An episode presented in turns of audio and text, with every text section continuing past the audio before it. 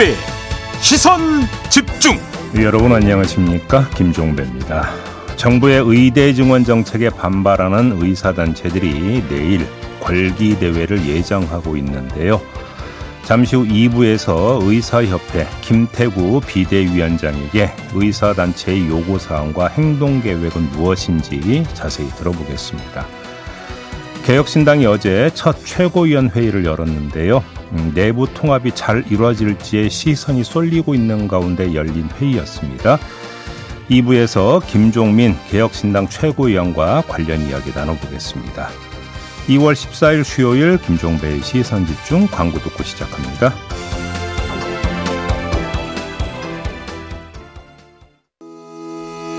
시선 집중은 촌철님들의 다양한 목소리를 기다립니다. 짧은 건 50원, 긴 건 100원인 문자 메시지 샵 8001번, 스마트 라디오 미니와 유튜브 라이브로도 시선 집중과 함께 하실 수 있습니다. 믿고 듣는 진품 시사 김종배의 시선 집중.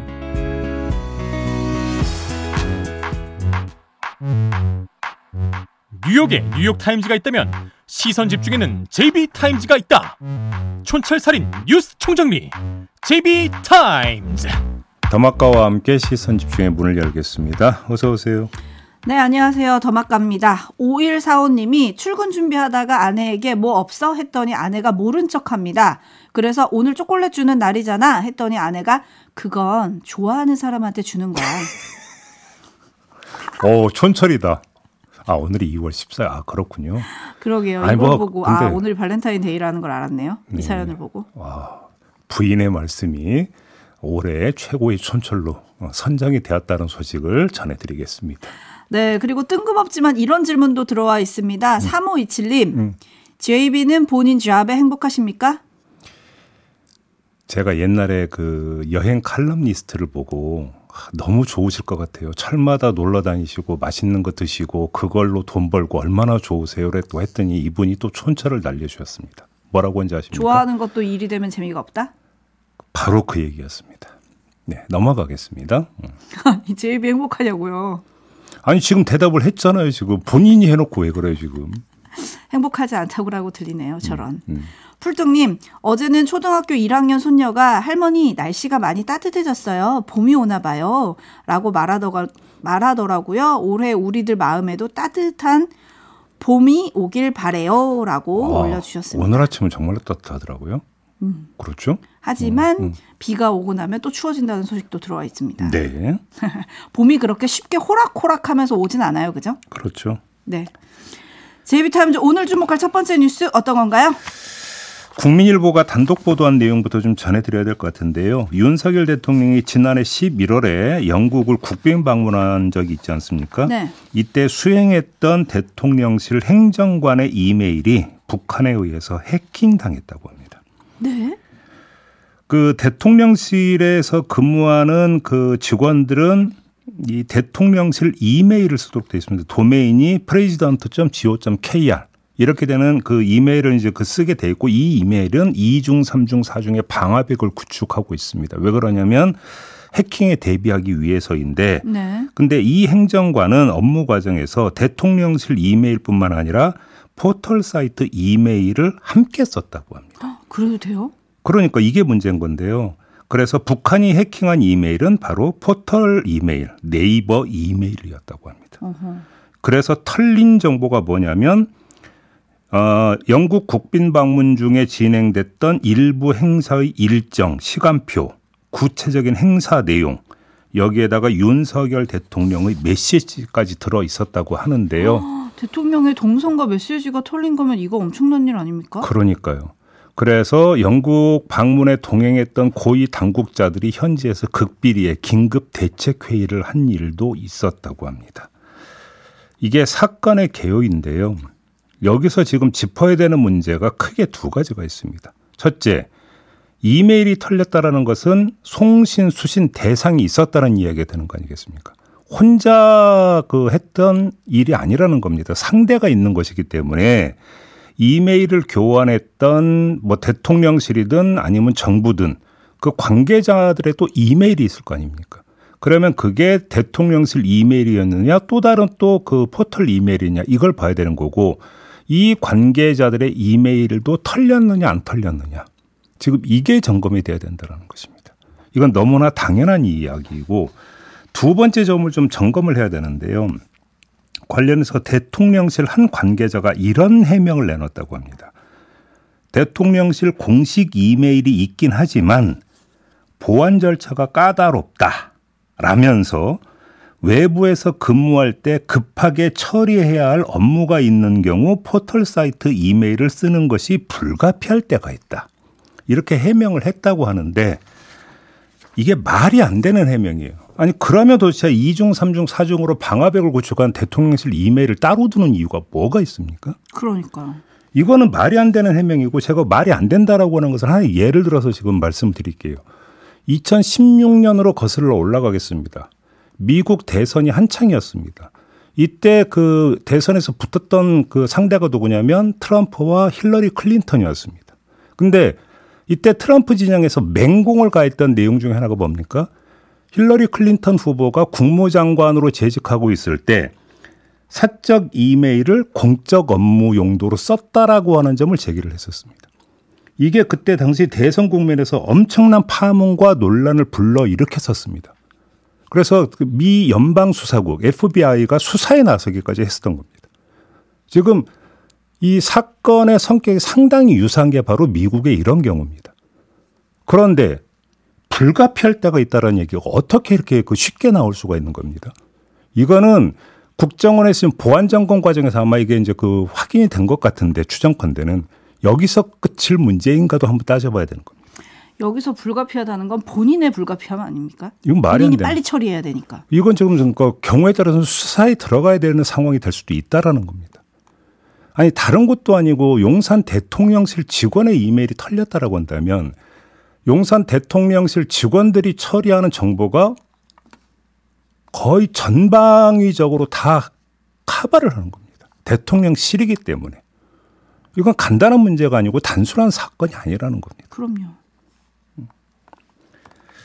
대통령이 지금까지 일단 추가 피해 사실이 없는 것으로 알려졌다 이렇게 밝혔다고는 하는데요. 정확한 경위, 그 다음에 그 파장, 그 다음에 또 하나 문제는 앞으로 이런 일이 또 일어나지 않게 하려면 어떻게 해야 되는가. 이런 것도 지금 중요한 거 아니겠습니까? 아니 당연히 그 뭐 재발 방지책이 나와야 되는데 뭐 외부 근무할 때는 사적 이메일을 쓰기도 한다 불가피할 때도 있다라고 해버리면 이게 재발 방지가 되겠느냐고요. 그러니까. 그러니까요. 보안 교육부터 좀 시급해 보이는데요. 0078님 내부 단속부터 잘해야겠습니다.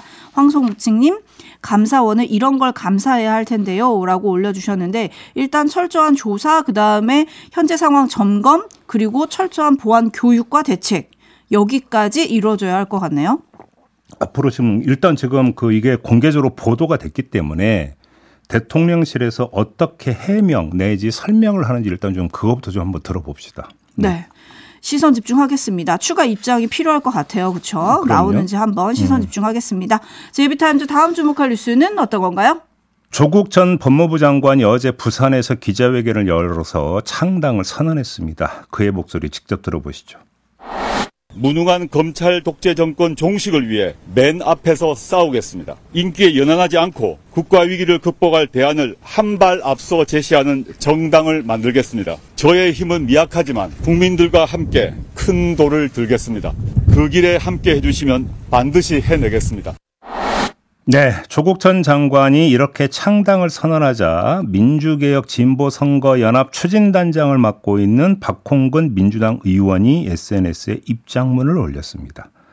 절체절명의 역사적 선거에 조 전 장관의 정치 참여나 독자적 창당은 국민의 승리에 도움이 되기는커녕 불필요한 논란과 갈등, 집요한 공격만 양산시킬 것이라면서 추진단장으로서 설령 신당이 만들어지더라도 이번 총선 승리를 위한 선거연합의 대상으로 고려하기 어렵다는 점을 분명히 밝혀둔다라고 했습니다. 분명이라고 하는 수식어까지 쓰면서 이렇게 입장을 밝혔습니다. 함께 가진 않겠다 이런 뜻으로 읽히긴 그렇습니다. 하는데 포인트는요? 뭐 2심에서 실형을 선고받은 사람이 창당을 선언할 수 있느냐 등등의 이야기는 여기서 하지 않겠습니다. 여기저기서 그런 지적을 내놓았는데 조국 전 장관은 창당을 선언했습니다. 이미 마이웨이를 선언한 걸 넘어서 첫 발을 뗀 겁니다. 따라서 이 이야기는 더 이상 실효성이 없다. 이렇게 봐야 되는 거겠죠. 따라서 지금 상황 그리고 앞으로 전개될 상황을 짚는 게 현실적이다. 이런 말씀을 먼저 드리도록 하겠고 상황 정리를 한번 해보죠. 상황은 아주 단순합니다. 조국 전 장관은 신당을 만듭니다. 그리고 조국 신당은 통합 비례 정당에는 들어가지 못합니다. 그래서 조국 신당은 독자 생존을 해야 하는 겁니다. 이게 상황 정리의 내용입니다. 자, 이렇게 정리하면 추출할 포인트는 딱 하나입니다. 독자 생존의 기준이 도대체 뭐냐? 이전부터 도출을 해야 된다라는 겁니다. 어, 기준이 뭔데요? 뭐 제가 임의로 뭐 정하고 말고 할 성질의 문제는 아닌 것 같고요. 조국 전 장관이 과거에 했던 말을 한번 기준 삼아 봅시다. 지난해 11월 6일 유튜브 채널 겸손은 힘들다 뉴스 공장에 나가서 이렇게 말한 바가 있습니다. 들어보시죠. 최대한 법률적으로 해명하고 서명하기 위해서 노력을 할 것이고 이것이 안 받아들여진다면 저는 비법률적 방식으로 저의 명예를 회복하는 길을 찾아야 되지 않나라는 것을 생각하고 있습니다. 네. 이 말에 따르면 조국 전 장관의 창당 행보는 명예 회복의 한 방편인 셈입니다. 일단 이렇게 해석을 해야 되겠죠. 그럼 총선 성적표가 어느 정도가 돼야 조국 전 장관이 명예를 회복했다고 스스로 평가할 것이냐. 이 문제로 좁혀지게 되는 것이죠. 네, 궁금하네요. 그게 뭘지. 자, 조국 전 장관은 이에 대해서 구체적으로 목표치를 밝힌 바가 없습니다. 그래서 추정을 할 수밖에 없는데 추정의 디딤돌이 하나 있습니다. 그게 뭐냐면 4년 전 총선에서의 열린민주당 성적표입니다. 제가 열린민주당 사례를 끌고 오는 것은 비슷하기 때문입니다. 당시 열린민주당 주축 인사들이 조국 전 장관과 상당히 친했던 사람들이라는 점이 하나가 있고요. 두 번째, 당시 선거제도와 이번의 선거제도가 똑같다라는 점이 하나가 있습니다. 그리고 당시의 열린민주당은 더불어시민당에 포함되지 않았다는 점도 같습니다. 그렇기 때문에 비교 대상이 될 수 있다고 보는데 4년 전 열린민주당은 득표수 151만 표, 득표율 5.4%로 의석 3개를 가져갔습니다. 아마도 이게 최소한의 성적 평가의 기준선이 되지 않을까 이렇게 생각을 하는데요. 조국 전 장관이 직접 선거 전면에 나섰다라는 점에서 이보다 나으면 나았지 못한 성적표를 받게 된다면 국민의 평가가 조국 전 장관에 대한 국민의 평가가 부정적으로 내려진 것으로 봐야 되지 않겠느냐라고 하는 잠정적 기준은 확보할 수 있을 것이다. 이런 이야기입니다. 음. 그리고 이것보다 더 근본적인 문제가 하나가 더 있는데요. 뭔가요? 조국 전 장관 본인의 지역구 출마 문제입니다. 조금 전에 그 말한 대로 비법률적 명예회복을 꾀하고자 한다면 본인이 직접 지역구에 출마해서 유권자의 평가를 받는 게 가장 기본 노선 아니겠습니까? 가장 합당한 방법 아니겠습니까? 조국 전 장관이 말한 명예는 같이 하는 정치 세력의 명예 이전에 본인의 명예이기 때문에 드리는 말씀입니다. 자, 그러면 조국 전 장관은 어느 지역구에 출마를 해야 되는 것이냐? 이런 기준선에 따르면 이런 문제가 따라올 텐데 여든 야든 쏠림이 없는 지역구가 합당할 것이다. 라고 저는 봅니다. 그래야 출마 이후의 성적표가 공정한 평가의 결과가 될 수 있기 때문입니다. 음, 근데 뭐 비례로 나올 수도 있는 거 아니에요? 제가 조금 전에 말씀을 드렸잖아요. 본인의 명예회복 차원이 있다면 본인이 직접 간접적, 그다음에 매개적 평가가 아니라 직접 평가를 받는 게 온당하지 않겠느냐라고 제가 조금 전에 말씀을 드린 거 아닙니까? 그러려면 비례로 나서는 게 아니라 지역구 출마하는 게 맞는 거 아닙니까? 이 말씀을 다시 드리는 겁니다. 네, 촌철님들의 반응은 완전히 갈리네요. 음. 그냥 본인이 하고 싶은 대로 하게 둡시다. 뭐 이런 분들도 있고, 음. 네, 반면에 야권 전체의 지, 도움이 되는 쪽으로 결정을 해야 된다. 음. 뭐 이런 분들도 있고 음. 반반이 갈리고 있다. 이렇게 전해드리고요. 네. 제이비타임즈 다음 주목할 뉴스는 어떤 건가요? 아, 요 소식을 전해드리도록 하겠습니다. 인력 중개업체와 따고 짜고 이 동팀으로 유학생을 불법 입학시킨 세한대가 인력업체가 선납한 등록금을 총장 아들이 대표로 있는 가족회사를 통해서 받은 사실이 확인이 됐다고 한겨레가 보도를 했습니다. 이건 또 무슨 일인가요? 어, 이 동티모르 유학생 모집에 참여한 인력 업체는 세한대 요구에 따라서 지난해 10월 학생 29명의 등록금 1억여 원 가운데 일부인 2,900만 원을 미리 대납을 했는데 자, 이 대납은 등록금을 받은 계좌가 어딘가 살펴봤더니 학교 계좌가 아니라 한 유학원 계좌였다고 합니다. 근데 이 유학원은 이승훈 세한대 총장의 가족 회사였다고 합니다. 이 유학원의 대표이사가 이승훈 총장의 아들 20대 이모 씨라가 지금 맡고 있다고 하니까요.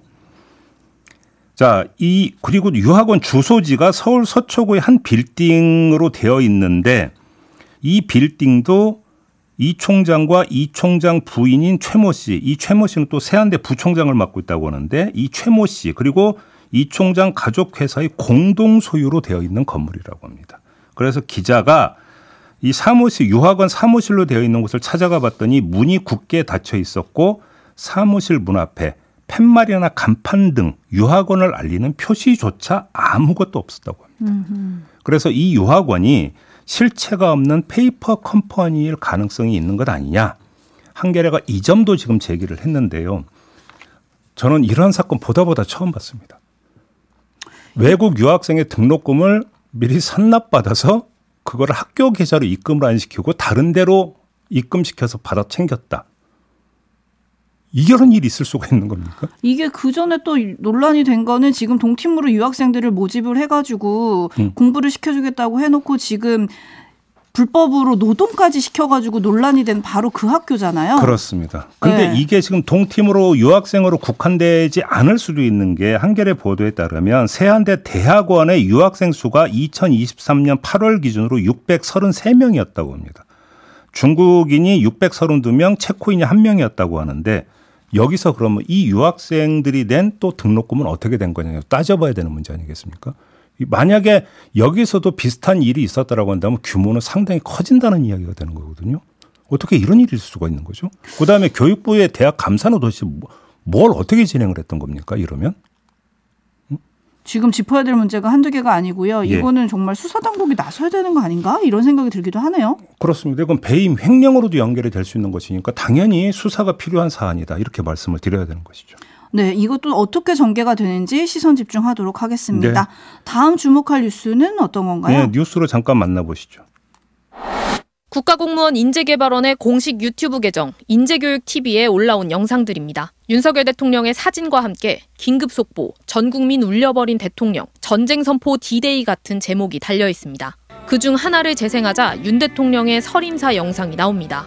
또 다른 영상에선 김채환 인재개발원장이 직접 등장해 대통령의 안보관을 소개합니다. 대통령께서는 지금 전쟁을 생각하고 계신다. 대한민국이 지금 위기다. 그 생각을 하신 지가 이미 상당히 오래됐다는 그 말씀을 드리는 것입니다. 윤통의 분노, 특별한 결심 등 대통령의 개인적인 고뇌와 결단에 대해 집중 부각한 영상들도 있습니다. 대통령으로서 헌법의 소재로서 국가 국민에 대한 봉사 정신이 아니라면 도저히 설명이 안 되는 경무를 감당하고 계시는 것입니다. 그래도 모르시겠습니까?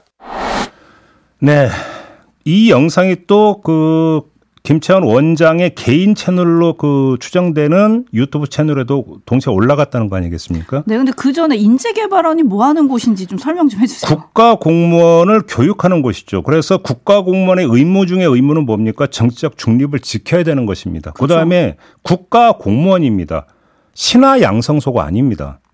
옛날 봉건왕조 시대에 임금님을 섬기는 신하를 양성하는 곳이 아니라 국가에 봉사하는 국가 공무원의 어떤 소양을 닦는 곳인데 윤석열 대통령이 왜 이렇게 자꾸 그러니까 앞세워서 원장이 이런 이야기를 해야 되는 겁니까? 본령에서 어긋났다. 이 이야기 당연히 지적하지 않을 수 없는 거고요. 네. 또 하나의 문제는 인재개발원이 세금을 들여서 이런 영상을 제작한 것이라면 이중에 세금 낭비라는 겁니다. 부적절한 영상을 만들었다라는 점에서 세금 낭비이고 조금 전에 제가 개인 채널에도 올라갔다고 말씀을 드렸잖아요. 네. 인재 개발은 예산을 들여 갖고 제작한 영상인데 그게 개인 채널에 올라갔다면 그게 어떻게 되는 겁니까? 센 거잖아요. 그렇게 그죠. 놓고 본다면. 그렇죠. 그다음에 정반대로 개인 채널에서 만든 걸 인재 개발원 유튜브 채널에 올렸다면 그건 더더욱 말이 안 되는 것이고 이래도 말이 안 되고 저래도 말이 안 되는 겁니다. 이거는 도시에. 어떤 식으로든지 간에 합리화할 수 있는 여지가 별로 없는 것인데 버젓이 이런 일이 지금 저질러졌다라는 것입니다. 김채원 원장이 이건 분명히 국민 앞에서 소명을 해야 되고 책임을 져야 되는 문제다. 이런 말씀을 드리겠습니다.